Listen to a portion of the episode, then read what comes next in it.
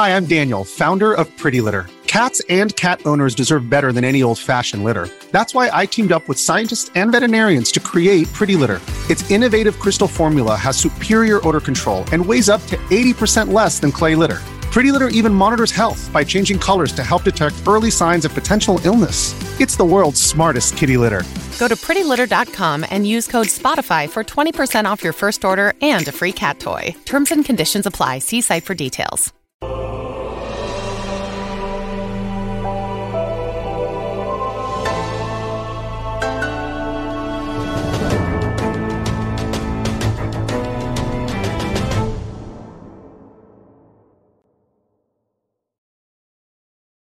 Going on, everybody. Welcome back to another episode of the Kinda Funny XCast, your home for all things Xbox here at Kinda Funny. Of course, I'm one of your hosts, Snowbike Mike, and today I am joined by just one of my gaming dads, Mr. Paris Lilly, because guess what? We got a super special guest.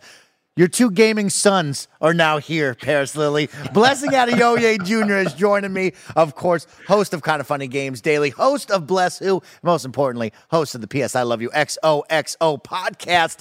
Perry Poppy, you look good in green, Blessing. How are you today? You look good in that This Is Awesome sweatshirt, let me tell you. It pops. You got to give a big shout out to Greg and the WWE team. This is a great looking sweatshirt. That's a great looking sweatshirt. Thank you so much for having me. I'm very glad to be here. I'm rarely on XCast. Yeah. I feel like I'm only here for some of the bigger reviews to fill in Forza Horizon. Of course. Latest one I was here for. And it's always great to be here. Yeah, you know, it's a treat when you're here, Bless, because I admire you so much. You are incredible. Everyone knows you're the new face of video games. But most importantly, that means something really good is about to go down in this podcast because everyone has been talking about it. Hi-Fi Rush is now out. We're going to give you the XCast review. And, of course, it wouldn't be a good review without Blessing because he is the man, the myth, the legend when it comes to rhythm-based games, all the parrying and pop-off poppy you can imagine. So, Blessing, I'm very excited to have that with you. But let's check in with my gaming dad. Paris, how you feeling? How you looking this week? I'm doing fantastic, and it is always an honor when I get to do a show with Blessing. I truly appreciate his insights and his perspective when it comes to gaming.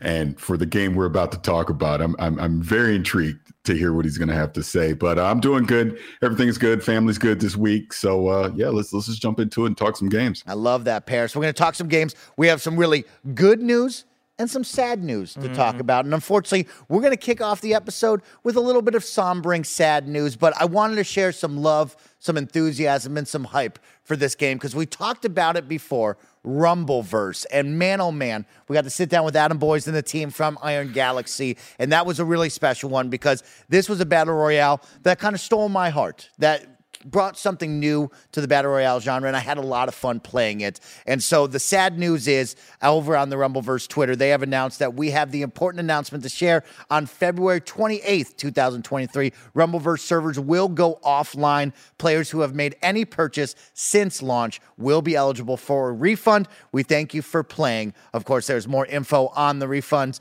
if you'd like to learn into that on the blog post. But I also wanted to jump in. Adam Boyes shared a nice dev team open letter to the community, and I thought this was a really nice, well-put one that I think everybody should hear. So over from Iron Galaxy. At Iron Galaxy, we believe very strongly in the value of bringing people together to share meaningful experiences in games. Every single one of us is a gamer. It's what motivates us to create. With the announcement of the sunsetting of Rumbleverse, we want to share a more personal note with the players who have joined us in Capital City.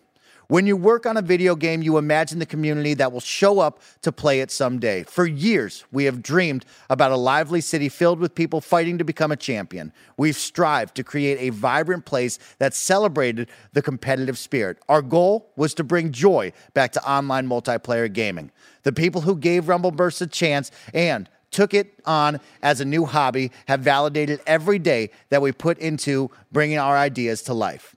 We have loved watching you play. We have learned from our stories, your insights, and we have even passed around the arts you've created to immortalize your best moments in the streets. It is our sincerest hope that this news doesn't mark the end of Rumbleverse. You may not yet have seen the Rumble in its final form. If we can welcome people back onto the deck of the Battle Barge once again, we hope that you'll be there laced up and ready to take your rightful place in the canon. Iron Galaxy will keep making games. It's our passion and our purpose. Our people are filled with the skills and inspirations to keep the world playing. Thank you for playing. This is not the last time you'll hear from us. This is not the last time we'll invite you to play. And this one really hit home with me because, of course, we got to know those developers so well. And also, this was a game that brought a lot of joy into my life. Of course, Kinda Funny's lives with Greg, yourself, Blessing, and the team. We played a lot of this. And so I wanted to take a moment to celebrate the team at Iron Galaxy for trying something different. It is, of course, sad that they are sunsetting the servers and it will be going down for good as of right now. But I wanted to take a moment and just share some hype because, man, oh, man, Iron Galaxy, you nailed that video game. Nothing was more fun than giving the people's elbow from the top of a skyscraper, DDTing somebody off of a building, and just having fun eating chicken and getting the meat sweat. So great job on your game. That was a blast. Yeah. It hurts my heart on two levels, Mike. I think, firstly, the fact that Rumbleverse is a great game. Yeah. And it came out and it wasn't able to continue on past half a year, even though it was a great game, right? I think that speaks to kind of the harshness of the market right now when it comes to putting out a game as a service and putting out something that has to live based on the content that you put out, right? And even with the support of Epic Games. I don't know what the conversation was there, but it strikes me as crazy that they only gave this game half a year to survive and, like, this was enough time for them to go, all right, we got to cut the cord, right? Like, I feel like for at least you want to give a game like this at least a year or at least a couple of years to see if it can find a footing and find an audience and grow and do all that stuff. So for me, that breaks my heart. But then also you talk about how Iron Galaxy is a studio and, like, who they are and what they've done. Iron Galaxy, for the most part, has put out bangers, right? Like, their support studio a lot of the time for other games, right? Like, they've done work on, I believe, Uncharted Legacy of Thieves and a long list of games, right, when you go through it. But Parachute Note, they took on Killer Instinct, of course. We know that one well with our and that, I know that now. You want to talk about original stuff, right? They did stuff on Killer Instinct and Killer Instinct. I was watching a Maximilian Dude video just yesterday. That was him listing his top 10 fighting games. And I want to say he had Killer Instinct, like this, the latest version of Killer Instinct from what, 2016 or maybe a little bit earlier than that for Xbox One. He had that as like his top two. Like, a lot of people love Killer Instinct for the mechanics of it. And yeah, like Iron Galaxy did a lot of work on that. They did Dive Kick, which I don't know if you remember Dive Kick, but that was around a PS4 launch title, and I might have been on Xbox One as well. And it was like a really unique, weird looking fighting game that they made, and that I remember seeing and being like, oh, that looks really cool. But yeah, they have a lot of talent there. I'm sure whatever they make next is also going to be excellent, because this seems like they're able to put out excellent stuff. But yeah, it hurts my heart that, like, you know, they put out these things and then they come and then they go away and then they put out Rumbleverse and like half a year before it gets shut down by Epic. That hurts. But yeah, salute to Iron Galaxy. Paris, any final thoughts on Rumbleverse? Of course, you have until pretty much the end of the month here to jump in one more time to become champion.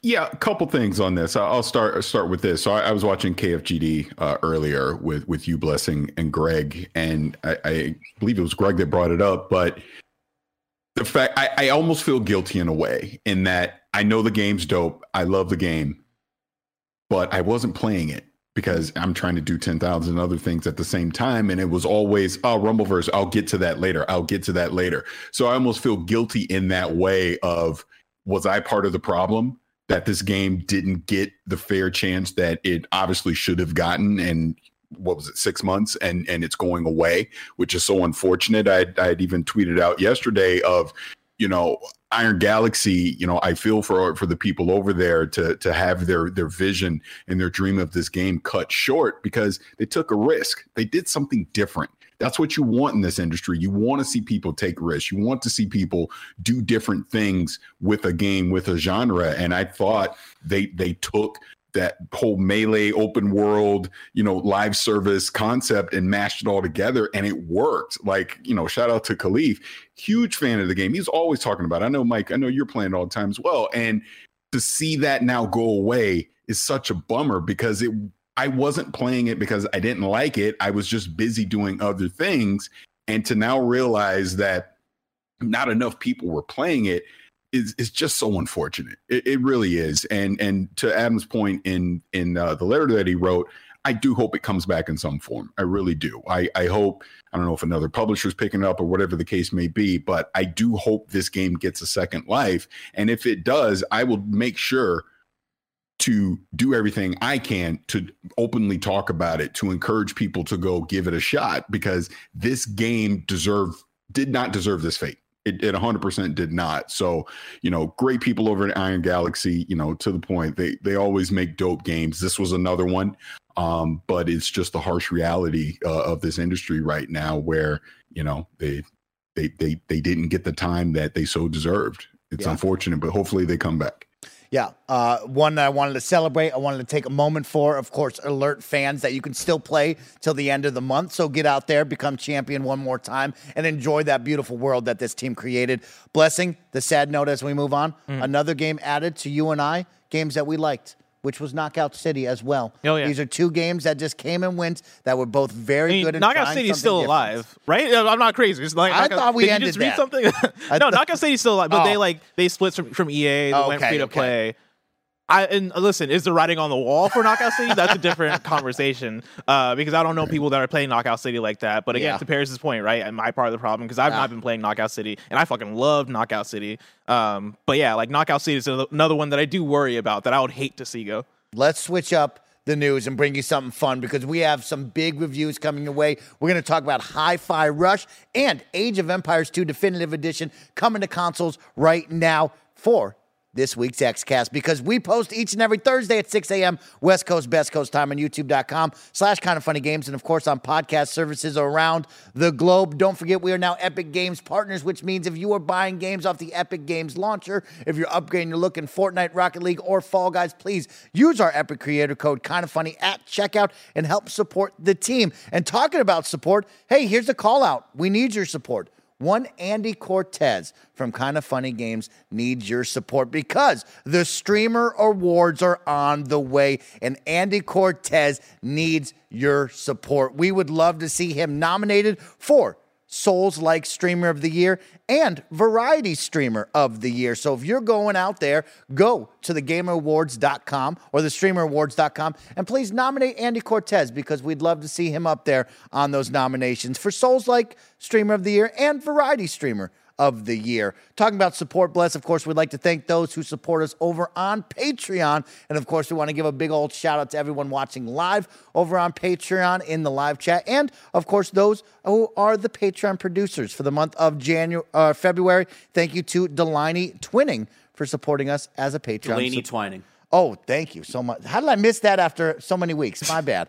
And then this week's XCast is sponsored by Grammarly, but we'll get into that in just a little bit. Blessing, I'm going to kick it over to you, because you're our lead reviewer. You're bringing the hype and enthusiasm for Hi-Fi Rush from Tango Gameworks. Just dropped last week on a nice stealth drop. Tell me all about it. So Hi-Fi Rush is an excellent game. We've been talking about it a lot over the last week. This is, of course, the official review episode for Hi-Fi Rush. I believe I'm the lead reviewer here for Hi-Fi Rush. That's correct. I am indeed giving it a 5 out of 5. Whew. I think it is an amazing game. For me, I think the shocker with this one is the fact that, you know, not only did this game come out of nowhere, not only did this game come from Tango Gameworks, who's done very different kinds of games from this one, right? They're known for Evil Within and Ghostwire Tokyo. Hi-Fi Rush came out of nowhere. Is this very colorful, cel-shaded, Saturday morning cartoon-styled rhythm action game, right, where you're playing as the main character, Chai. You have your little cat robot named 808 who's with you. You're going through. You are getting into these fights with enemies, and it's very character action, right? Think of any of those games. Think Devil May Cry. Think any game where you're going through, you're doing combos, and then at the end of each combat encounter, you're getting a score at the end that can go all the way up to an S rank.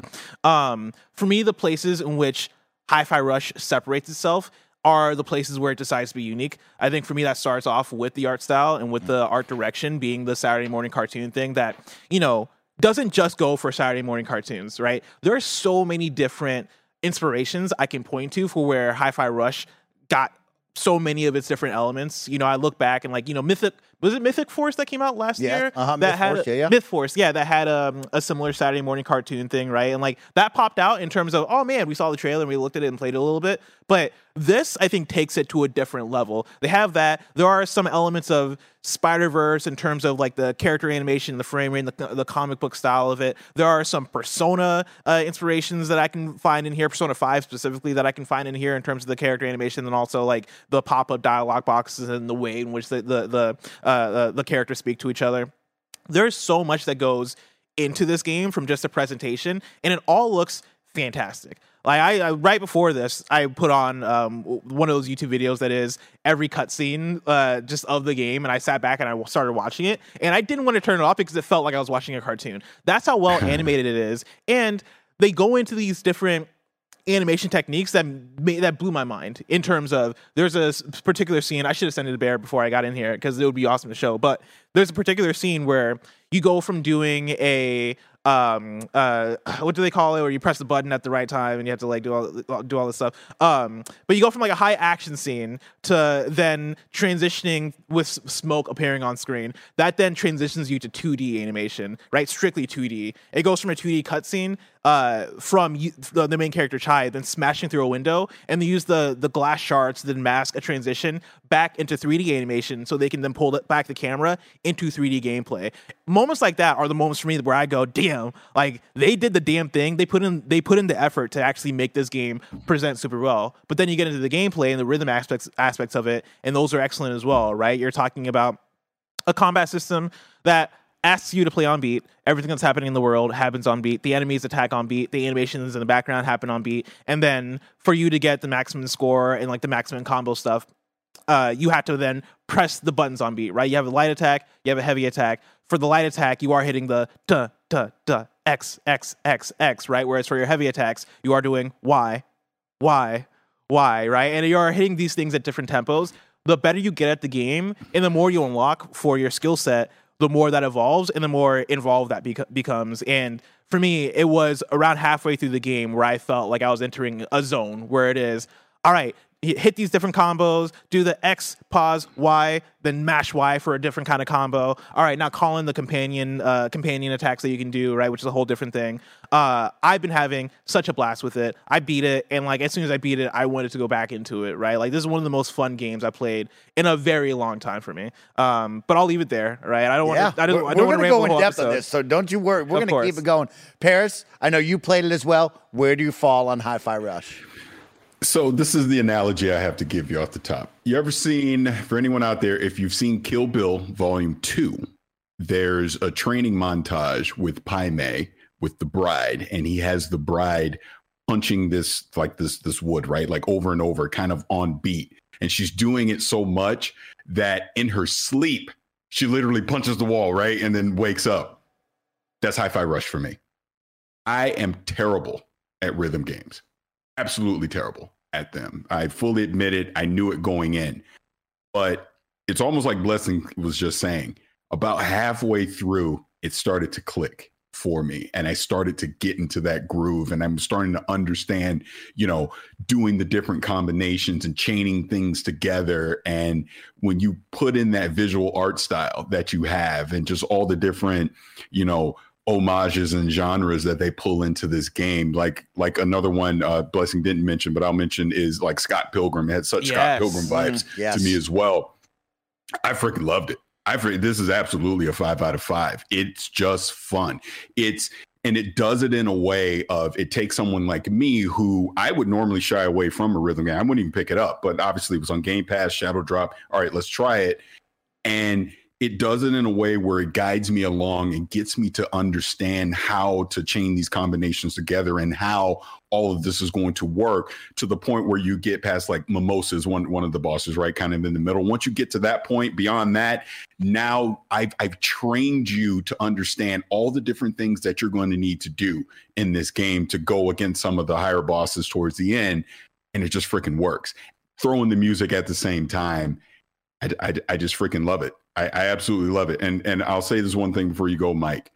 I personally think, and maybe we can talk about this more, I think Microsoft has now finally found a new mascot.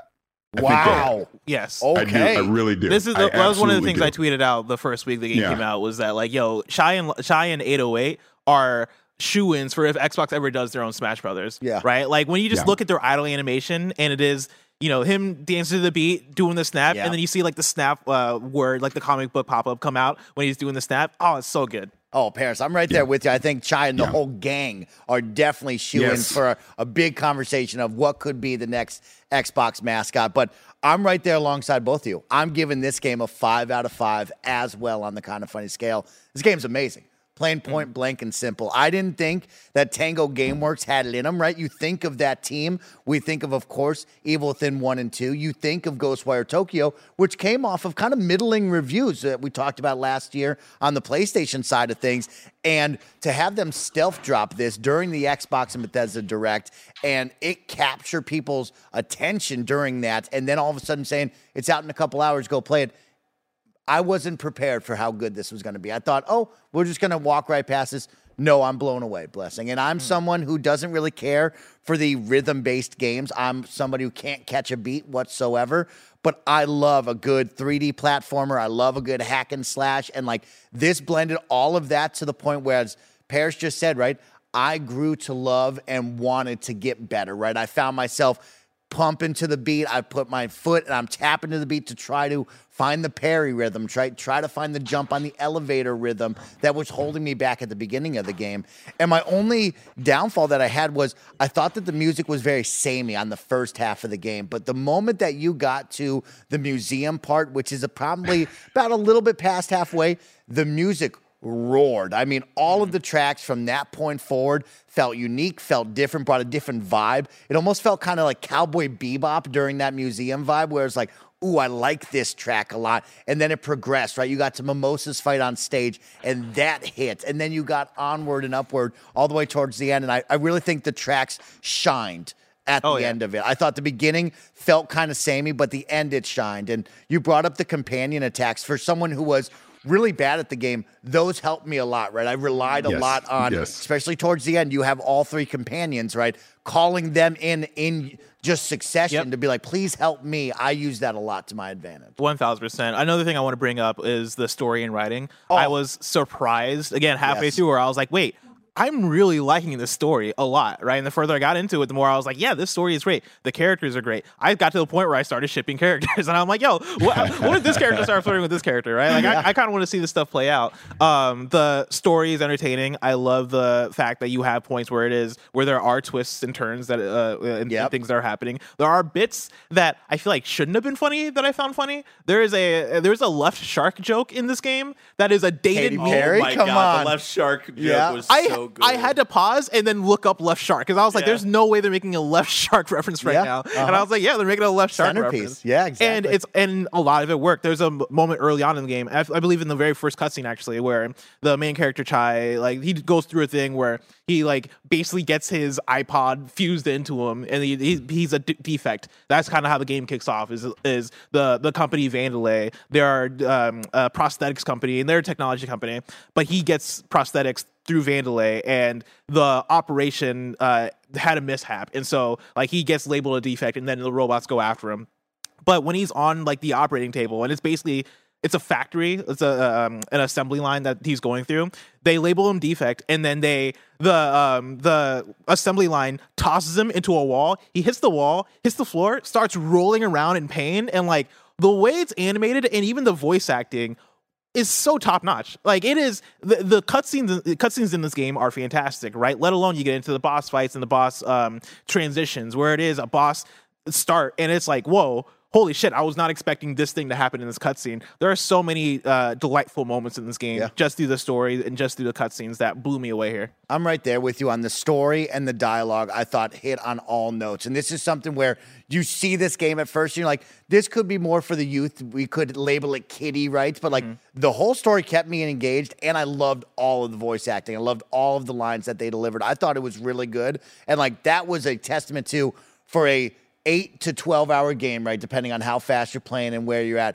this kept me through all the way. And I laughed every single time. There was a cool little side story of a robot on the sideline that you could go see, and he's trying to avoid work, or he's getting teamed up with other robots he hates. Like, there was fun things, if you explored that world, that just kept it going and built out this world that I want to see more of, right? Like, I could see this easily as a Netflix anime. I could see us doing some sort of, similar to the Halo television show, Microsoft, let's figure this out right now. and start making some fun Netflix shows out of this right away, because I wanted more of this world. And I liked the bosses felt like big Borderlands moments, right? I think a lot of people saw that first initial jump and go, oh my God, Sunset Overdrive, right? It had like these really fun, cartoony, awesome games that we know and love, from Sunset Overdrive to Borderlands, that were over the top, and it just felt so at home with this. Yep, 1,000%. And one thing to go back to the thing Paris mentioned, you know, Paris mentioned the Scott Pilgrimness of it. Yes. And again, going back to this game, making really good references. There is a scene that feels like a one-for-one reference of one of the scenes where he's getting ready, where it is like, you know, he like, you know, pulls down the sleeve, turns it, like zips up the coat, and then like with the putting on the shoes, it takes him a second because he has to like get the back of his shoe in right the right way. There's also a very direct JoJo reference, multiple JoJo references, JoJo's Bizarre Adventure references in this game. They have everything. Like, it feels like they are pulling in so much of what they love, and in turn it's making me love it. I am not a JoJo person, but I appreciated just like the straight up direct reference to JoJo, because you could tell that these guys are fans of the stuff that they're putting in here, and it's all lifting it up. Like it all feels very, I guess, irreverent is the word I'm looking for. Paris, we celebrate this game. All three of us here at the table gave it a 5 out of 5. What is next now? When we look at this, do you look at Tango Gameworks and that team and say, hey, here's a larger budget, let's build off of this? Where do we go with that? Or do we continue to let them cook up whatever they want to do? Because this was a hit that I don't think many people were expecting. I think if this team wants to continue this story, wants to stay in that Hi-Fi Rush universe, you absolutely let them do it. It would be, quite honestly, a wasted opportunity to not do so. To what I alluded to before, I think just with 808 as a minimum, imagine 808 opening up the Xbox showcase, right? Imagining doing something like that. The crowd would lose their minds. These characters are now characters that you're going to want to see again. You're going to want to integrate them into other properties if you potentially can. This screams Netflix anime, you know, as you alluded to already. Why wouldn't you do something else within entertainment with these Hi-Fi Rush characters within this world? So yeah, I can't imagine them not doing a Hi-Fi Rush sequel. I just can't. It makes too much sense to continue this momentum. Sure, it was a shadow drop, and you know, you got this early buzz with it, but the more people that have been picking this game up and playing it, if you just pay attention to social media, look at the Metacritic scores, it wouldn't have mattered. It's a good game. It is a game that should not be a one-off. We need more of this for sure. So I fully expect to hear an announcement within the next, you know, months, you know, throughout the rest of the year, that they're going to do more with Hi-Fi Rush. It's just such a great opportunity to do so. And I think it's just such a great hit for Game Pass and for what Xbox is doing right now. Yeah. You know, it's interesting looking at Xbox and how they've been functioning in the conversation about, you know, does Xbox have the games? Are they bringing the games? How consistent are the games? And now you've had back-to-back months where you've had games like Pentiment come out, and Pentiment got a 10 out of 10 from IGN. Pentiment is a critical darling, right? And it's doing what it's doing. And now you have Hi-Fi Rush, which is also getting very great reviews, us being one of them. And then also, a lot of people are tuning in for it, right? A lot of people are showing up to Game Pass. I think the shadow drop worked perfectly for what this game is, because it is a game that as soon as you see the trailer, you want to pick up the controller. And I think letting that simmer for a little bit, right? And having it be okay, let's reveal this game in 2022 or 2023 and then have it come out in 2024. You would have had that calm down. And I like the game would have came out and been great anyway, because playing this game, it's a great game regardless. But I think the shadow drop helps so much and it works so much because of Xbox Game Pass and it being a thing where it is, oh, I don't have to spend $60 for it. I can just pick it up right now and play it. I think that's a powerful thing. And I think that's a thing that you have to capitalize on, especially given who Tango Gameworks is and their recent output. You know, Ghostwire Tokyo was one that I would not tell you that game needs, or I wouldn't even say I expect a sequel to Ghostwire Tokyo. I would be shocked to see a sequel to Ghostwire Tokyo. Evil Within, who knows, right? Like, that's gotten a couple of iterations, and I know there's a fan base there, but Hi-Fi Rush feels like it's speaking to such a broader audience in a almost more targeted way, where I am playing Hi-Fi Rush.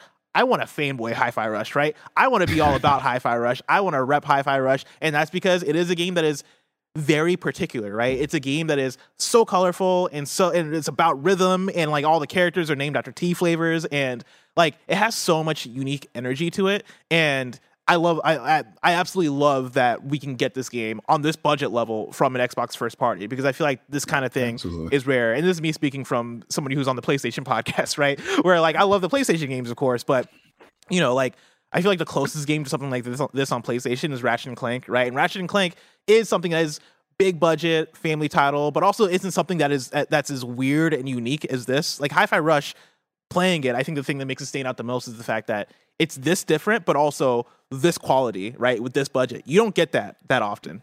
Yeah, I think it's something really to celebrate, and Bless, you brought it up so well, right? We've had a tough 2022, and I think Xbox coming out with the showcase and this stealth drop has really brought a lot of energy back to the Xbox side, and it got the excitement of, hey, 2023 is going to be a good year. We got a lot coming your way, and this is a great way to start us off, right? This is great on this side. And for me, when I look at the future, yeah, I hope we get back to this. I hope that we can find a way to make it bigger and badder, right? For me, I look at it, it's like, let's Sunset Overdrive this thing and let's get into a big open world and still have really special set pieces and narrative, awesome, you know, or more linear levels with great soundtracks. But I want to move around in this world, right? Like, flying on those rails, I was like, yeah, let's get more of this all across the big map. Let's have some fun building out this world even bigger. So I hope we see more. Interesting. See, I go the opposite direction, where I like this game being linear, and what I want in terms of things I think they could do better. You talk about the soundtrack. You talk about halfway through the soundtrack picking up. I would want to see Tango Gameworks partner with a higher profile composer or somebody that is going to put their all into the soundtrack of this game, whether it be, oh man, I'm bad with names, or whether it be the Jet Set Radio composer, Hideki, I'm not going to guess his last name, or Meguro, who does the Persona 5 soundtrack.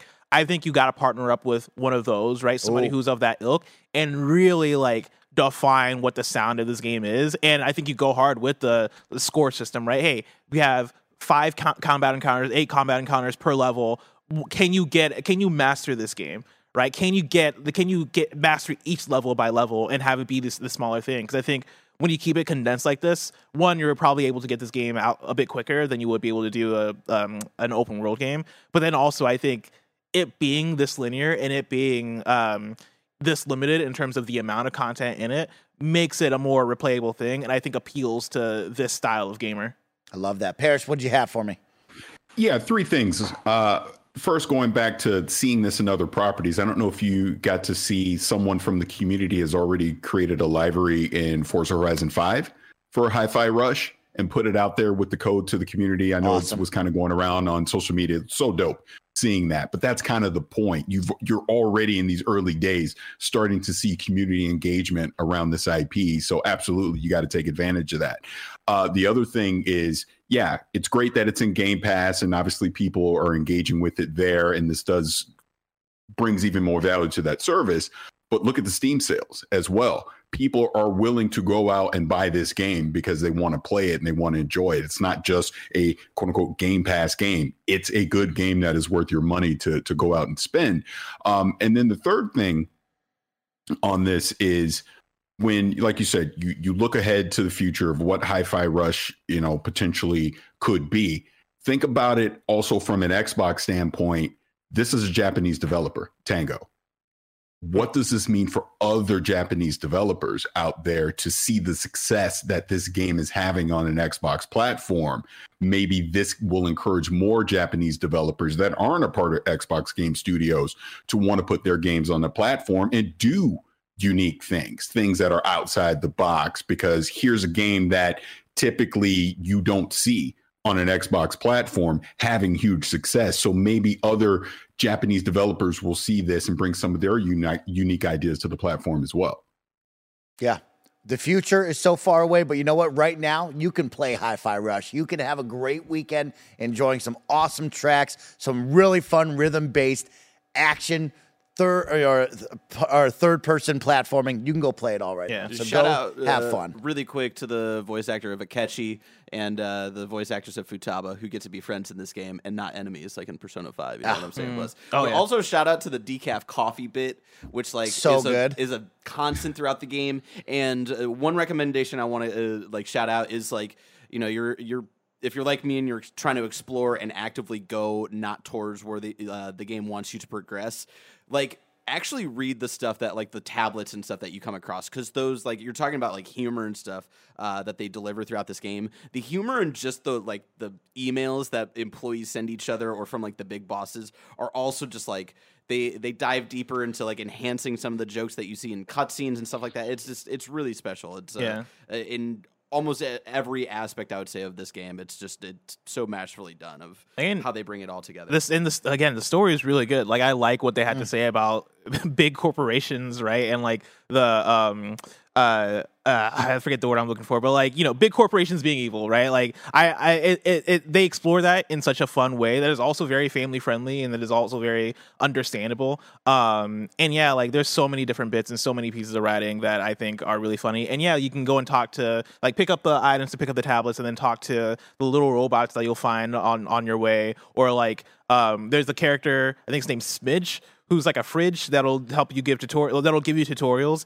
and there are some really funny bits with that character as well. There's so much personality in it, and I've seen conversation online about, like, oh man, but, like, is this not cringe versus other games? And I'm like, hey man, if your writing is quality, like, people will fuck with it. They're owning this writing, and because they know what it is serving for this type of story and game, whereas, like, maybe a game like Forspoken didn't know what the hell it wanted to be. So maybe, you know, the writing in there might come off a little bit more cringeworthy in that, you know.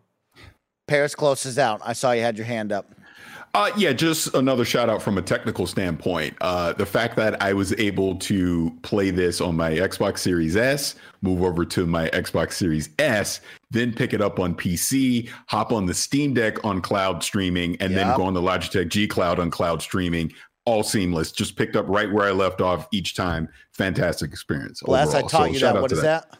The xCloud, the cross save, play anywhere.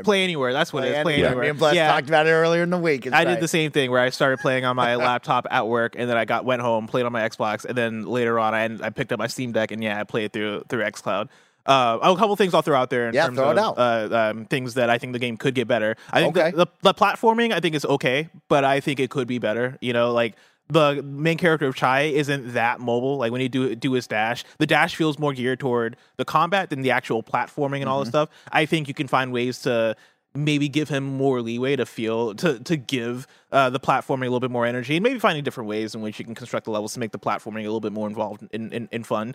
But there's that, and then the button scheme. Barrett remapped his buttons, which maybe I should have done. But in the button scheme that I used, the main thing that I had a problem with was the companions and having the right companion equipped, because it is like the companions are at the top left of which ones you have equipped, and it's the one that's to the furthest right is the one that you have. But doing, like, L2 to cycle between them and then R in this very fast-paced, fast-motion game, I would get lost in that quite a bit. I don't know what the solution would be wholly, because I would suggest a weapon wheel, but this isn't a game that you would want a weapon wheel in, because you don't want to slow down time. It was a good blend to keep it moving fast, but I did find myself, like, hitting the bumper above it and all of a sudden tethering to somebody instead of, I just wanted to switch, you know what I mean? Also, man, shout out to the magnet, that's like very much like the Spider-Man, you web zip to somebody to continue your combo. Such a good mechanic. Paris, what'd you have on that?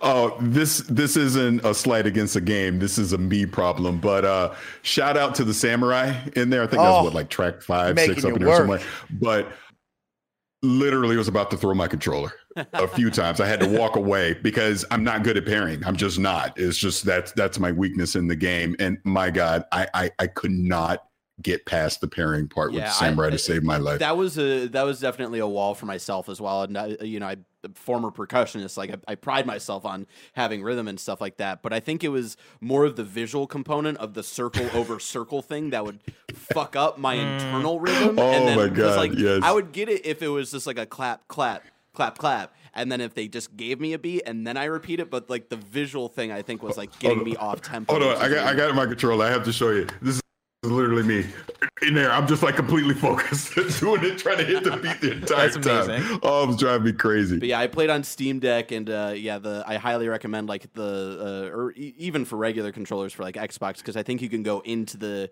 game settings in and of itself and, like, completely remap the controls. I had the light attack on RB, the heavy attack on right trigger. I still had, like, the hook shot thing on LB. and then I think my parry I put on left trigger, and then because I was doing the Steam Deck, I mapped the jump button to the right paddle, and then I think the dash to the left paddle. And then the calling in friends and using their abilities I had on the D-pad, so I didn't really have to move my hands a lot over to like the face buttons or anything. That's a good call. Blessing, any other things before we get out of here that you'd like to see improvements on? I had one and I totally lost it. Go to Paris and then come back to me for a second. Okay, Paris, do you have any improvements that you'd like to see? Well, actually, Barrett just called it out. I didn't remap anything. Okay. I didn't realize that. I need to do that. Honestly, I don't have a lot of complaints, like I said, from a technical standpoint for the game. I think it's doing exactly what it should be doing. I almost feel like it's more of a me problem than anything. So I really can't have too many complaints. My only small complaint, and I think this is a lot on me as someone who couldn't find the rhythm and is now trying to balance a lot going on of on the screen, finding the beat, getting the beat in my hands and in the motion, right, was that double circle threw me off a lot, right? Because it has the circle that closes and then the circle in the middle. And you would think that's when you press it, but like, I would find myself more often than not, I would try to press it at that and they would say I failed, right? And it just, I couldn't figure out what am I doing, right? So I don't know if that was a me thing or if it was like, is it really the middle circle? Because I'd like it to be that. It didn't feel like it was like that most of the time. I think jumping off of that, one of the things I'll throw out there, one thing that the game did well, but I think could do a little bit better would be accessibility. Because if you go in the menus, there are options. So it is like, there are moments where the game wants you to do these rhythm QTEs that are, B, Y, B, like kind of go back and forth. Yeah. They have options for you to be like, okay, no, I just want one button as opposed to having to go back and forth. I think they could even go further than that for people who don't have any rhythm. Because I think for the most part, the game is good about allowing you to fight and stuff off rhythm if you're not able to have a beat, right? Like, it's the only thing is that your attacks are going to hit on the beat, right? And so, like, if you're on the beat, it's better for your score and for all that stuff. But you don't have to have rhythm for those parts, but there are parts that you do have to have rhythm for. I think the game could be a little bit better about having accessibility for people who don't have rhythm. Thank you, Bless. Yeah. It's called Can't Catch the Beat mode. And Mike is playing in that way. That's what I'm playing. I have one last funny moment. Do not play this game when you're on the struggle bus in front of your children. The roasting and the mocking that I was like, I literally just threw the controller on the ground and walked out. I was like, I can't do this. Stop watching me. You're putting too much pressure on me. This is too much. But that's the fun of the game, though, because it is so satisfying when you finally nail it. It's so good. Like, I just felt that adrenaline rush when I finally, I was like, oh my God, I got past it. And then you go on to the next thing. So I adore the game. Like you said, Blessing, it's a 5 out of 5. Yep. Absolutely fantastic. If you've not played it, it's on Game Pass. I think, $30 if you go buy it outright. Pick it up, try it. You'll love it. One more thing I'll throw out there in the opposite direction of what I just said, right? In terms of accessibility, I think the game could have gone harder on some on some of those parry sections, specifically where it is you are fighting a boss and then like the boss goes into like superpower mode and then it hits you and then you have like the call and response where it's like ba ba ba ba ba, and then you have to do that with your parry, or sometimes they'll throw a dodge in there. I think those could be longer and more involved. I like that. Like no, I want no. I like okay, I want okay, that okay. to be more of a challenge. That's right. That's for the bad ones. Is yeah, for the bad like ones I out there. Because I never failed any of those. Like I hit all those perfect. And I think if you made them a little bit longer and also maybe a little bit like going back and forth between the dodge and the parries and like maybe adding one more thing in there, I think I'd get in the zone with that. I want to celebrate just one thing before we go. Nothing felt better than getting that beat on the big moments and then having the 6 slice through the enemy. Whew, that was some dope animation satisfying right there. So dope. But, of course, this game is dope. It's a kind of funny 5 out of 5. It's amazing. You should go play that right now if you're over with the XCast crew on the Xbox ecosystem. And we want to thank Blessing for joining us here on today's XCast. We have a whole lot more fun coming your way. Right after a word from our sponsors, we're going to talk Age of Empires 2 on console, and then we're going to have a little one-on-one, Paris, you and I, about Halo. We'll hear from you right after this. Shout out to Grammarly for sponsoring this episode. From essays to emails, Grammarly's communication assistants can help you write with confidence. Grammarly is a must-have for every student. Best of all, it's free to download and works on all your favorite devices and apps. A ton of us here at Kinda Funny have been using Grammarly for years, and Joey specifically is a huge fan. She says, and I quote, Grammarly is used with everything. Emails, tweets, even writing our weekly schedule. Sometimes my brain works faster than my fingers, and it's nice to have a second set of eyes. The free versions of Grammarly offers comprehensive writing suggestions, a tone detector, and a synonym feature, all to help you proofread your work as you write, so you can be sure it's mistake-free and polished before submitting. Grammarly Premium comes with advanced features like clarity full sentence rewrites, which flag and rephrase hard-to-read sentences. Premium even comes with plagiarism detection. From essays and projects to emails and presentations, improve your grades this semester with Grammarly. You can sign up for an account today at grammarly.com/kindafunny and get 20% off when you're ready to upgrade to Grammarly Premium. That's GRAMMARLY.com/kindafunny. Grammarly.com/kindafunny. When you need mealtime inspiration, it's worth shopping Kroger, where you'll find over 30,000 mouthwatering choices that excite your inner foodie. And no matter what tasty choice you make, you'll enjoy our everyday low prices, plus extra ways to save, like digital coupons worth over $600 each week. You can also save up to $1 off per gallon at the pump with fuel points. More savings and more inspiring flavors make shopping Kroger worth it every time. Kroger, fresh for everyone. Fuel restrictions apply. Another day is here, and you're ready for it. What to wear? Check. Breakfast, lunch, and dinner? Check. Planning for what's next and how to save for it? That's where Bank of America can help. For your financial to-dos, Bank of America has experts ready to help get you closer to your goals. Get started at one of our local financial centers or 24/7 in our mobile banking app. Find a location near you at bankofamerica.com/talktous. What would you like the power to do? Mobile banking requires downloading the app and is only available for select devices. Message and data rates may apply. Bank of America N.A., member FDIC. This episode is brought to you by Reese's Peanut Butter Cups. In breaking news, leading scientists worldwide are conducting experiments to determine if Reese's Peanut Butter Cups are the perfect combination of peanut butter and chocolate. However, it appears the study was inconclusive, as the scientists couldn't help but eat all the Reese's. Because when you want something sweet, you can't do better than Reese's. Find Reese's now at a store near you. And another game that I'm excited to share the excitement for, and I hope that you give a shot to, Age of Empires II Definitive Edition on console right now. Paris, you and I got to review the game. Of course, we were provided the code by Xbox and the Age team early, so we got to go hands-on. A couple caveats to that. Of course, no real online play as reviewers were playing it, so we weren't teaming up 4v4 like I would dream of. And most importantly, our progress didn't carry over. No achievements, so a lot of people were kind of apprehensive on how in-depth you want to go. Paris, I'll tell you, I lost my mind and I played a ton of it because Age of Empires 2 on console is great. On the Kind of Funny scale, it is a 4 out of 5. I am so impressed with what the Age team was able to do to capture this incredible, just one-of-a-kind, one of the goats of the RTS genre on the console, and most importantly, on controller. And I can't wait to talk all about it with you. But Paris, I was so impressed with the controls. The look of the game is still beautiful and holds up. After 25 years of Age of Empires, it is crazy that this game just looks so good. And it's only Age of Empires 2, of course, Age 4 coming out later this year on console as well. But I loved every moment that we had. Of course, it is the full game. I want to just reiterate all of the content because I wrote tons of content on my review here. From the Xbox Wire, this is what you can enjoy. 83 maps. 42 multiplayer civilizations, 34 single-player campaigns, 10 multiplayer modes, and 7 co-op campaigns.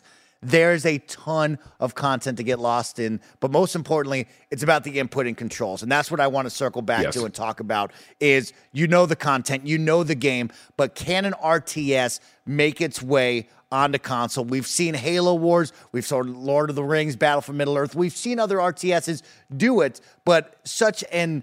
I don't know how I would call this one. This is a very complex RTX is what I would call this one, Paris. And the question was, you and I, prior to this, was can they put it on controller, make it feel good? And I'm happy to say, Paris, that they did. It's not a, I believe it is 100% they did. And now there are some shortcomings that we'll talk about in this review on the controller. But all in all, you can play this game. You can have a ton of fun, and you can make this happen on controller. And I'm pleased with that.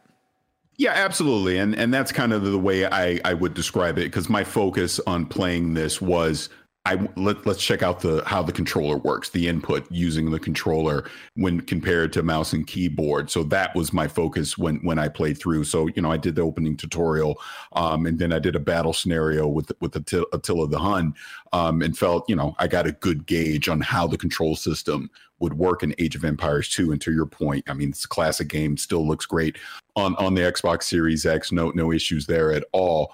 But it works. I mean, there's a few compromises that are there, but it is truly an enjoyable experience to be able to play it on console with the controller. So I think in that aspect, yeah, this was a home run for them. So I think your score 4 out of 5 feels about right. I mean, there's a few, like I said, compromises where they needed to obviously automate a few things, you know, from a controller aspect where you'd have free reign using a mouse and keyboard, you know, obviously having the, you know, your shortcut keys on the keyboard to be able to signal certain things with your troop and automate, you know, buildings and, you know, getting resources and things of that nature makes it a lot more convenient. But what they were able to do on the Xbox controller, I think, totally worked. And for anyone new to the series, and I think that's the more important thing, anybody new to the Age of Empires series picks up that controller, they're going to feel comfortable.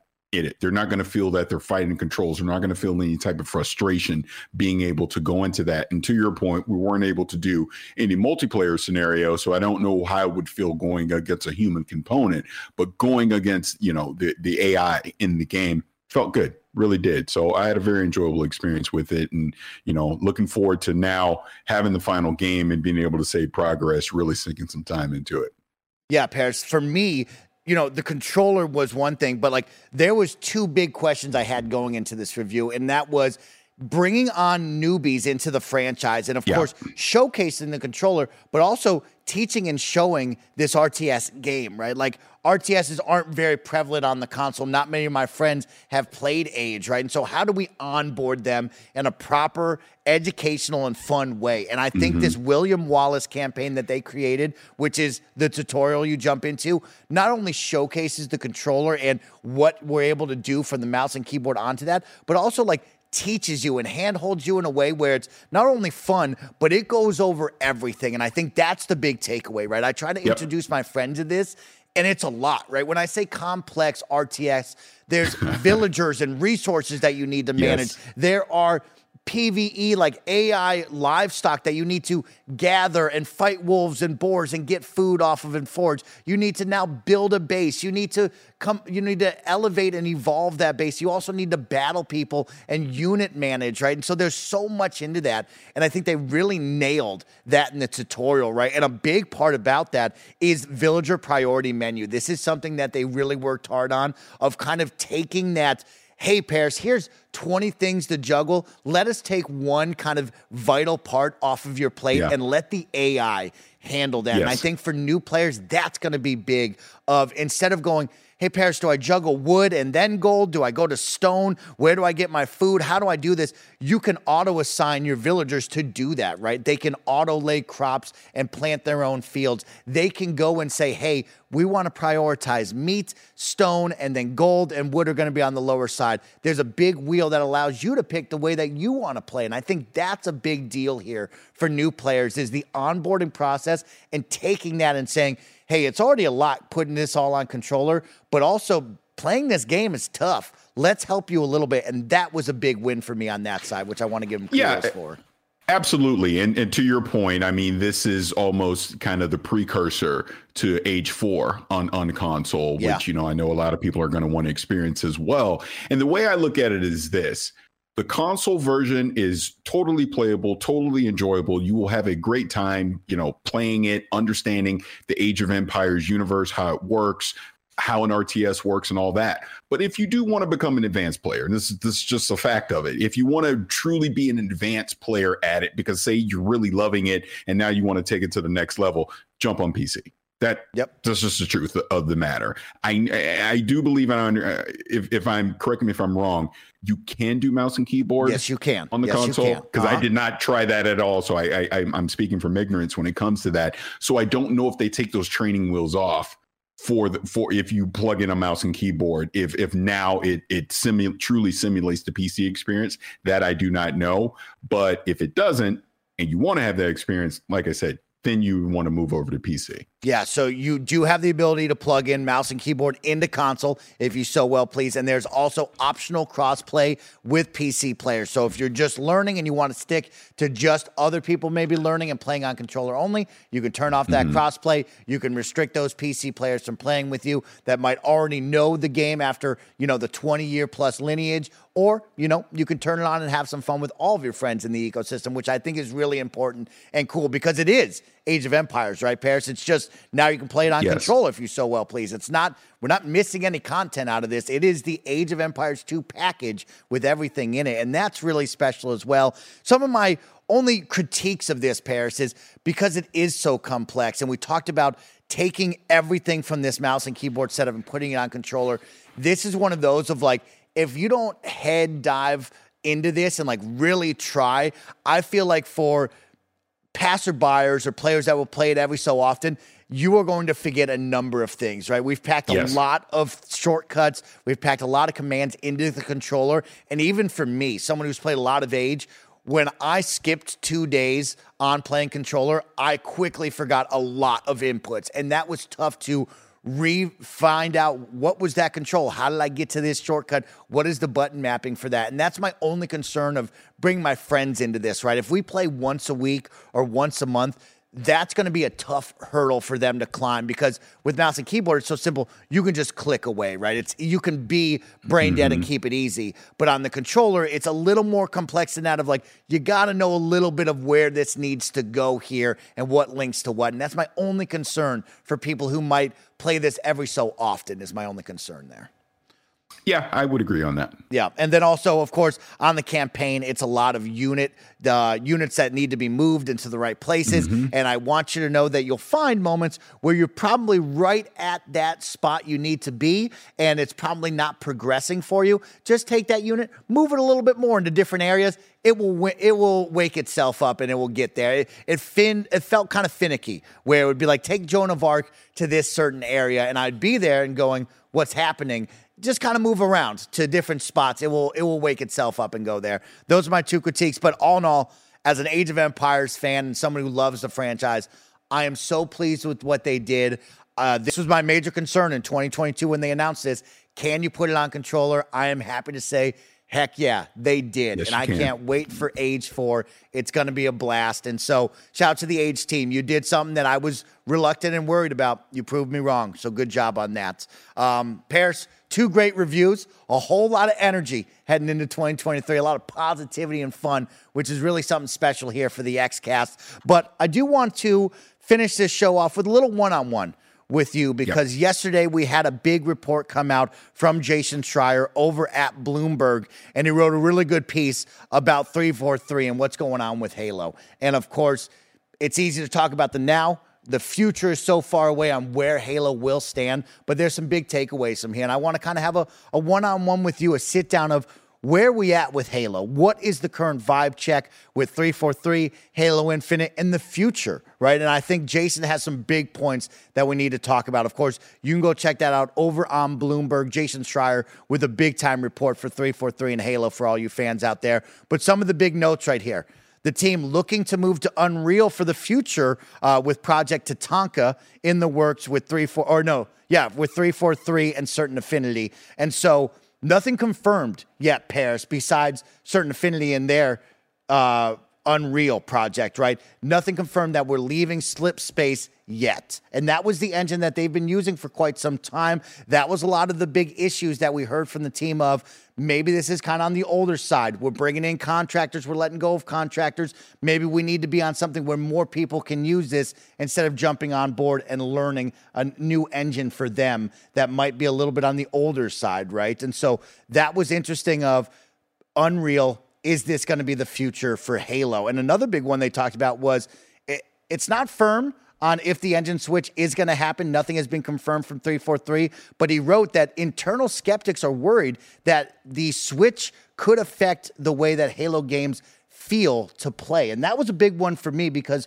I felt like this Halo, we nailed the feel of Halo. And that's my worry right there, Paris. And that's where I want to start right now, the idea of moving away from Slip Space into Unreal and that feeling that we had with Halo Infinite. I think that was the big moment that we all said, Man, they nailed the gameplay of this. My worry is if we move away from that, will I miss out on what we had there, Pear? So let's talk about Unreal and Slip Space. Where are you feeling on that, the engine itself? Yeah, so let me just say off the top, I was actually on IGN Unlocked earlier today. So what I'm about to talk about, we had a fantastic discussion about this very subject. So I may be repeating myself. I know I'm going to repeat myself on some of the things that I said over there. But you bring up a great point about Slip Space and the rumored moving over to Unreal Engine 5. And I'm looking at it two different ways. So we've talked about this before on the show. It is pretty clear Slip Space, from a technical standpoint, from a system level standpoint, has been holding back game development.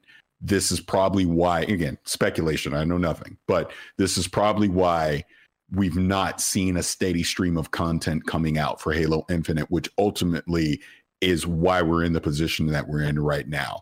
We know the campaign was solid. We enjoyed it. The multiplayer had a great debut. The issue has been the last year and a half, where's the content? Where's the new maps? Where's the new modes? Where's the innovation in this? Yes, Forge is out now and we're starting to see some of these things, but is that too little too late? So here we are. There's been obviously a complete overhaul in leadership at 343. Unfortunately, we've seen mass layoffs with the studio. So the studio has been downsized. So one of the things that I brought up is, and I even said this on Twitter earlier this week, Halo is too important of an IP to the Xbox library to let Master Chief and to let this IP become irrelevant. Just is.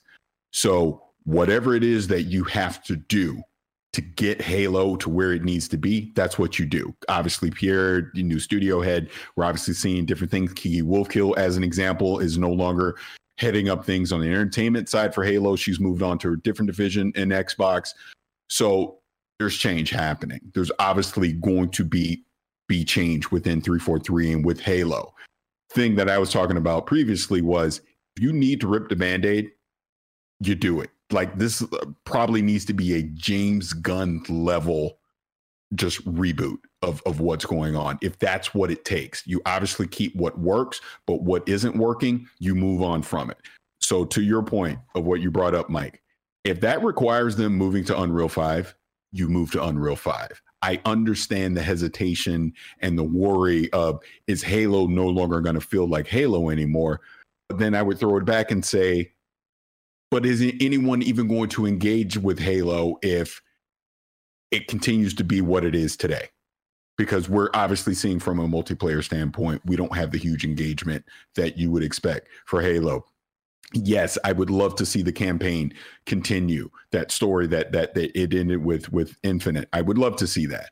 But if that requires them pivoting and going a different direction with it to keep Master Chief relevant and to keep Halo as a story relevant, then that's what you do.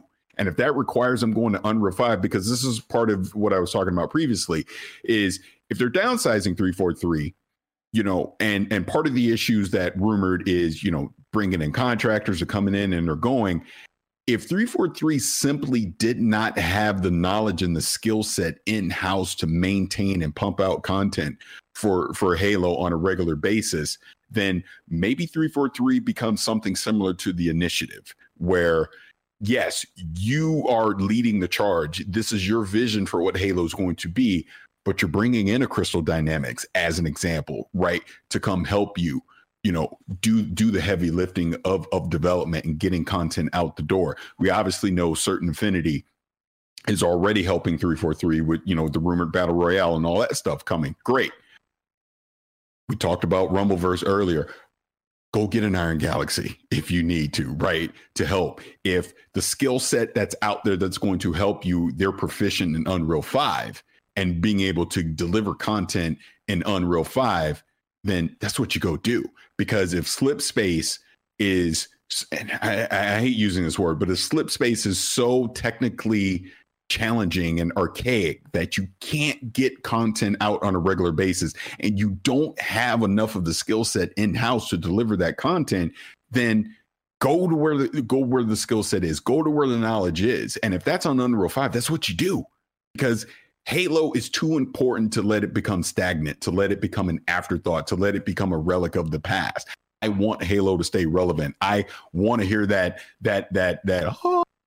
and get excited about it, right? And see, you know, see Master Chief and see Cortana. I want to jump into multiplayer with my friends, and we're having a blast. And we got this steady stream of new maps and new modes coming out. Obviously, again, if this battle royale turns out to be a thing, I want that to happen. I would love to see other stories in the Halo universe. I would love to see them do things that aren't necessarily first person.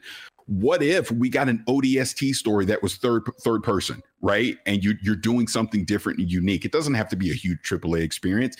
It could be a smaller experience. It could be a Hi-Fi Rush or a Pentiment type experience, but it's set in that Halo universe.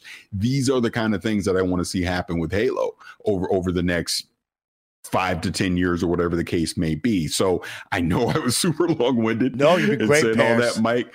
But you do what you got to do, and if that means going to another engine, then that's what you do.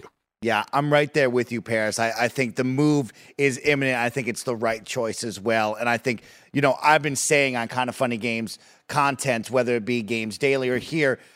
You know, we saw this with the Star Wars universe and what Disney's currently doing. Let more people play in the sandbox. You brought up different ideas in the Halo universe. We saw it with Gears Tactics, right? Why don't I have a Halo Tactics, right? What happened to Halo Spartan Assault, the little top-down twin-stick shooter? What happened to Halo Wars, right? Halo is the flagship, and it's wild, Paris. You put out those comments out to the universe, and people hit you back with, well, Halo's not irrelevant or not relevant to the younger audience, right? I would challenge to say when Halo was at its peak there during that October through December rush, when Halo Infinite dropped, everybody was on board, right? This was the moment that Halo was going to onboard new players. This was the moment that Halo Infinite was going to really grow in popularity, but the content wasn't there. The gameplay, the story, the multiplayer, Halo was on top for about 3 months there, but the content just didn't land, right? And that's where I want to bring our conversation now is content, right? And that was the thing is we didn't get all the content on day one that we were expecting, right? Online multiplayer with campaign, not there. Forge wasn't there, right? A number of maps didn't get brought in. If you nailed that within the first 3 months of Project Tatanka, if you had online co-op campaign right off the bat, we'd be talking a whole different ballgame with Halo. Absolutely. And it just didn't happen, right? And so now we look to content. That's where I kind of want to park the bus and talk with you because, of course, Project Tatanka is that rumored battle royale from Jez Corden, and so many have talked about this, but it seems like from Jason's article that it may have evolved into something more, and I wonder maybe that's why we haven't seen it sooner, right? We needed it during that first 6 months to a year, but now here we are in year two, and it's still where are we at with that? Maybe it's becoming something more because that's what Halo needs right now, the shot in the armor, something fresh and something new. And another big one I looked at in that article was developers were working on prototypes and new game pitches with Unreal rather than content for Halo Infinite. And that one kind of stung to me, Paris, when I saw that one, right? Because this was something where I thought the campaign was very, very good. Yeah, we tested the semi-open world, and some people liked that, some people didn't. But all in all, that was a great experience and a really good story. It's wild to me that when we started Halo Infinite with a 10-year plan, the platform is the word we were using, live service. When we talk about Halo story, nobody was working on a story after that. Nobody thought we should get some DLC. Let's put a new island in this. Let's get some more mission structure going on. But we were given stories within multiplayer, which turned out to be like 2-minute-long cutscenes before the new season, battle pass stories with armor plating. Like, where happened there? And that one really stung to me, Paris, is other people were working on other things besides working on where we were. And I thought, I know we were behind the eight ball, but we got to work on that. We got to get up with that and make sure we're staying up. Well, think about it. How can you work on the next DLC for story when all your effort is being spent on fixing the problems of the current engine and the lack of content for the multiplayer? That needs to be an all hands on deck type of scenario. You can't splinter off a team to go start working on other things when you don't even have what's right in front of you working the way that it should. Yeah. I mean, think about it. Season 3 is still not out. I mean, we're still a couple months away from season 3 even happening, right? So how can they be also working on campaign DLC stuff when we got to get this multiplayer right. The multiplayer is the live service. That's where our battle pass is. That's where we're monetizing this game. That's not right. We don't have the population of people engaging with this game where it needs to be. We can't worry about the campaign yet. So I'm not surprised. I mean, I guess weirdly, you know, I thought maybe Joe Staten and his team may have been storyboarding some stuff and getting things ready. But then when this came out and I really thought about it, I was like, well, actually, no, it makes sense because you needed to fix everything for the lack of content on multiplayer. So I think when I look at this, like you said, people were already doing concepts with Unreal and all that. I mean, it just leads more credence to the fact that maybe they need to switch the engine. It's Slip Space. Slip Space seems to be the problem here. And they can't truly realize the vision that they want for Halo in that engine.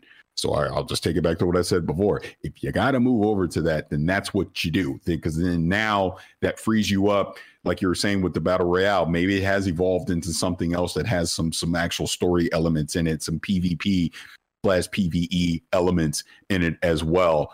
And they can hopefully get that in such a great place to where that can kind of carry Halo for another year or two as they ramp up into Unreal, and maybe then they'll start looking at what is the next adventure for Master Chief and go explore that. And like I said, maybe now you splinter off and do some other stories in the Halo universe as well with some other studios that 343 can partner up with, right? Maybe they're not AAA, maybe they're smaller in scale, but you get more Halo out there. And for lack of a better term, you flood the market with Halo, with different experiences. And then not everyone wants to play a first-person shooter, but maybe someone wants to do a third-person. Maybe someone wants to do an RTS. Maybe someone wants to do an RPG. Hell, maybe you bring 808 in there, you do a damn rhythm game with Halo. Who the frick knows? Excuse me, but the point is that IP is so iconic. There's so many stories and scenarios you can do in that universe.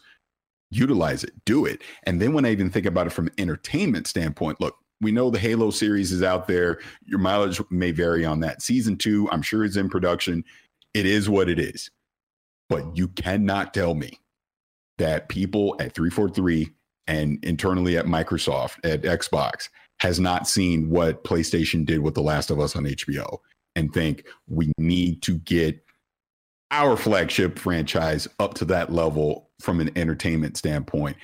Excuse me, maybe it's not an HBO show, maybe it's an anime. Go get Trigger or something, do something like with Cyberpunk Edgerunners in the Halo universe. I don't know, comics, and like there's so many different things that you could potentially be doing with Halo from an entertainment standpoint that's outside of the game that, you know, they've lightly touched over the years. Don't get me wrong. I know there were some animated things that they did. They obviously tried the other Halo series during the Halo 5 stuff. But now we got this series. But now I think the expectation level has been raised even more with this Last of Us series, that if you want to do things with Halo outside of the game aspect and entertainment thing, there's going to be an expectation for it now. So there's a lot of work to be done. There just is, you know, from 343's standpoint, not only on the game side, but the entertainment side, and rebuilding the confidence in the community for the Halo brand of what it potentially could be. All right, two final things before we go. Let's talk about content and what's coming down that we supposedly know of. Of course, it's still a rumor, but Project Tatanka. What do you envision this to win over the Halo community and also maybe be a shot in the arm or get some of this player base back? Because in my mind, this has to hit, Paris, right? We're already on a massive decline from Halo Infinite.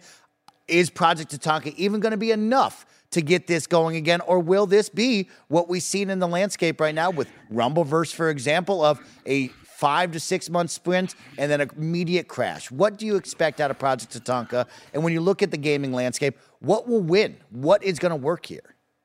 Well, I'll say this. And when I think about, and again, let's just lean into the rumors as if they're true for a second, right? So if Certain Affinity is making a battle royale, and, you know, it's led by Max Oberman.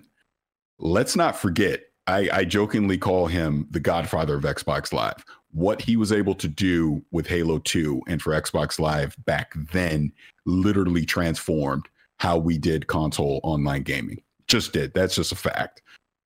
if that team has a unique idea that they're working on in the battle royale space, that isn't just Fortnite, that isn't just Warzone, that's doing something unique that caters to the Halo universe, that will get people engaged, that will get us on Fridays and Saturday nights with our buddies wanting to play, and we want to buy the battle passes and do all that, I'll be excited to see it. Like I said, to my point, I would imagine it probably has some story elements in it now, along with PvE and PvP.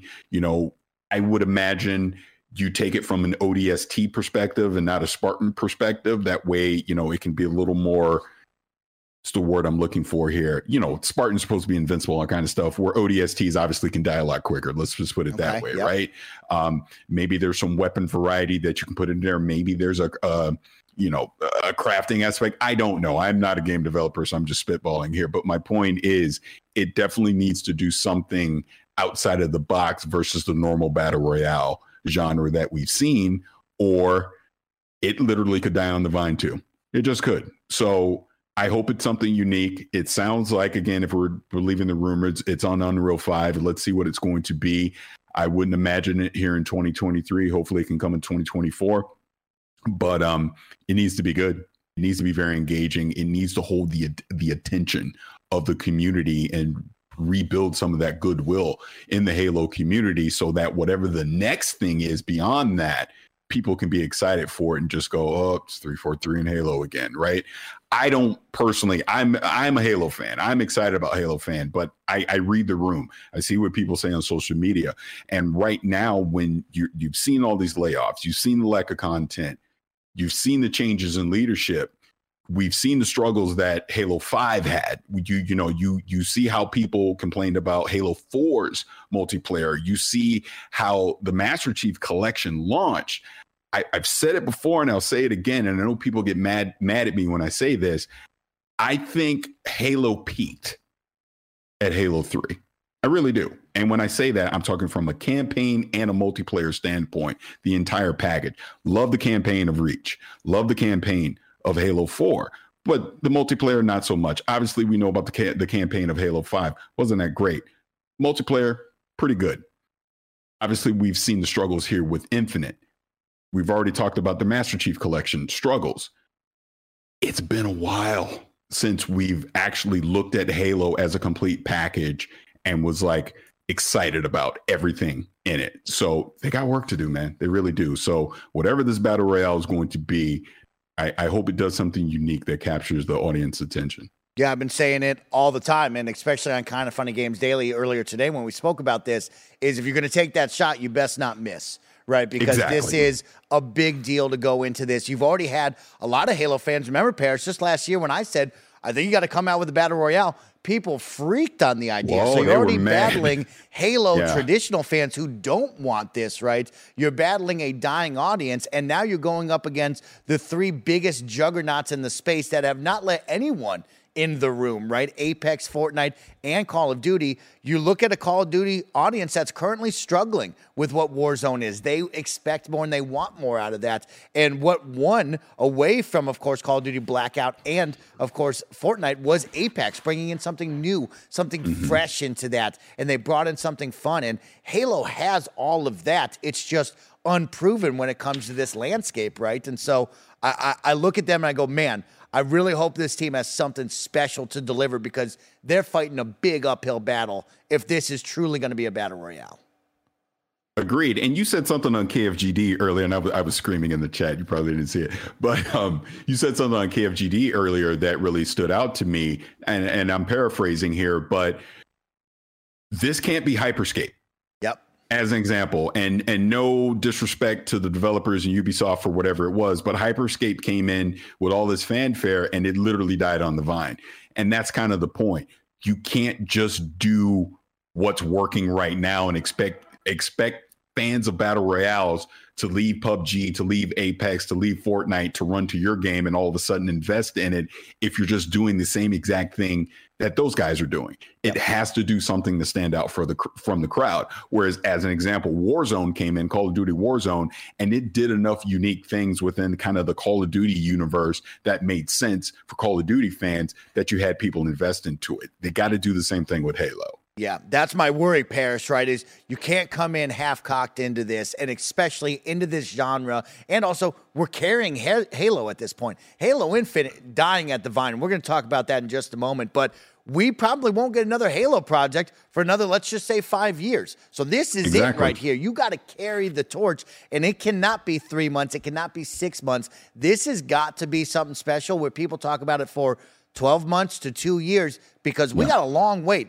till this next Halo project. And that's what I want to end this on because, of course, we saw the email go out to the staff. Pierre Hintz wrote off the layoffs. He wrote to the 343 team and says, 343 is planning to support a robust live offering for Halo Infinite and its Forge level creator and greenlighting our new tech stack for future Halo games while also bringing Halo to more players through more platforms than ever before. Matt Booty also told Bloomberg that 343 will continue as the internal developer for Halo and as the home of Halo. So let's talk about it, Paris.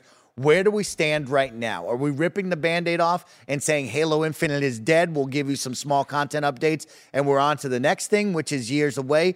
Can this team send a shock to the system and revive Halo Infinite? Is that even the right move? And most importantly, can Certain Affinity and this team carry the torch here? I think what we're seeing here is Halo Infinite campaign is done. I don't think we see anything else from that. But I do think the multiplayer lives on. And I think there's obviously potential there. It's a good game. The multiplayer is good. Let's be crystal clear on that. There's nothing wrong with the multiplayer. You play it, it's fun as hell. The problem is not having enough modes in there and not having enough unique maps. Obviously, they have Forge in there now. You know, when Joe Staten was on last year, you know, he hinted at some legacy maps coming back.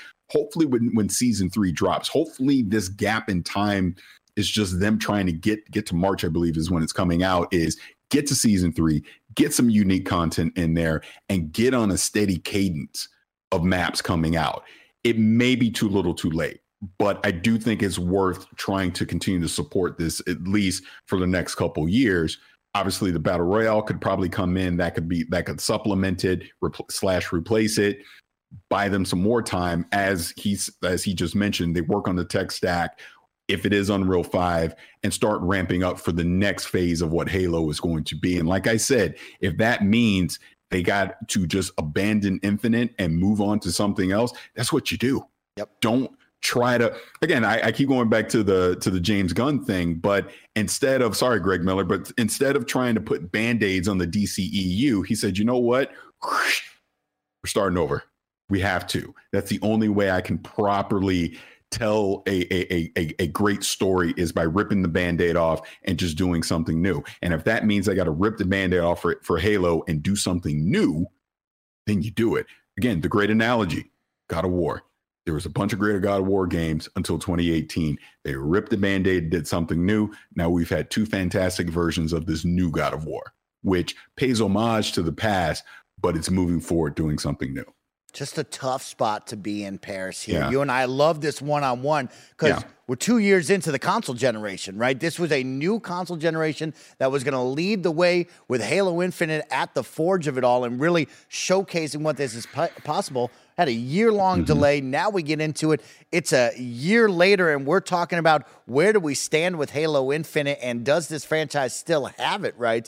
And for me, you know, I don't expect much, right? I hope that this development team at 343 can prove me wrong and really deliver. But as I look at Halo Infinite now, that's dead to me, right? Like, I've moved on from that, and now I need Certain Affinity to bring me something. And I hope that this team at Xbox and 343 are in the background going, okay, we're restarting now. Yeah, that's going to be X amount of years in the future. What can we do to bring in a team and make a smaller Halo project right now that can be out in the next 2 to 3 years? Because I can't have Mike and the Halo diehards. I can't have our brand wait on a 5-year project down the line with a brand new console generation and a bad taste in my mouth from Halo Infinite going, man, that was so short-lived on something that was so special and so good, and we just couldn't keep this pace on there. And it's really an interesting situation to be in with a flagship title like this, right? It'd be one thing if we were talking about something small, but we are talking about the face on the box, Paris, which is wild to me. Yeah, it is. And look, Halo's been around for 20 years, so it's not like this is just some flash in the pan. It has had a couple decades of being around and being relevant in our lives. But if Halo needs to evolve for the next generation of gamers that are coming up now, then you have to do it. I mean, Infinite clearly didn't work the way that they intended. So now you evolved into something else. I want to remain optimistic, but I'll say this, and then I'll end on this. I actually look at the bigger picture of it, since this is an Xbox show, and you just think about Xbox Game Studios. You're at 20-something studios at this point, right? You should not have to rely. It'd be nice to have Halo be the flagship, but we're getting to the point where you should not have to rely on Halo, because you have all these studios, you have all these IPs that are coming up. This is why it's important for Xbox Game Studios to now get on their cadence and start releasing regular content. Like, we just got Hi-Fi Rush. We know Minecraft and Redfall and Starfield and all that stuff's coming. The Hellblade 2s, the Avowed, the Perfect Darks, excuse me, the Fables of the world. Now's the time. You got to start doing that, because if Halo needs an extended break to get itself right, I'm making a call, to the bullpen. Come on, I need you guys to come in and carry this for a few years until we can get Halo to where it should be. Because the one thing that 343 and Xbox cannot do is rush Halo out just to make sure it's out there so we see it. No, if Halo needs to go dark for a while, that's what you do. And then when it does resurface, it's feature complete. And it's exactly everything. It's the vision that 343 wants it to be. Well said, Bears. And that's how we're going to end this episode, because only the future will tell where we stand with this franchise. But we kind of know the now. Of course, this was Jason Schreier. Go check it out over on Bloomberg. Some of this coming to light. What's real? What's not real? What are the rumors that might come true? There's so much more, but only the future will show us this. But a great episode, Paris. I really appreciate the candid one-on-one about Halo. I loved us paying some love to Rumbleverse, and most importantly, I loved us celebrating games, because you just got hit with two great games. And of course, shout out to Dead Space remake out there. Three great games to kick off the new year with your Xbox consoles. Tell me. We forgot one. GoldenEye.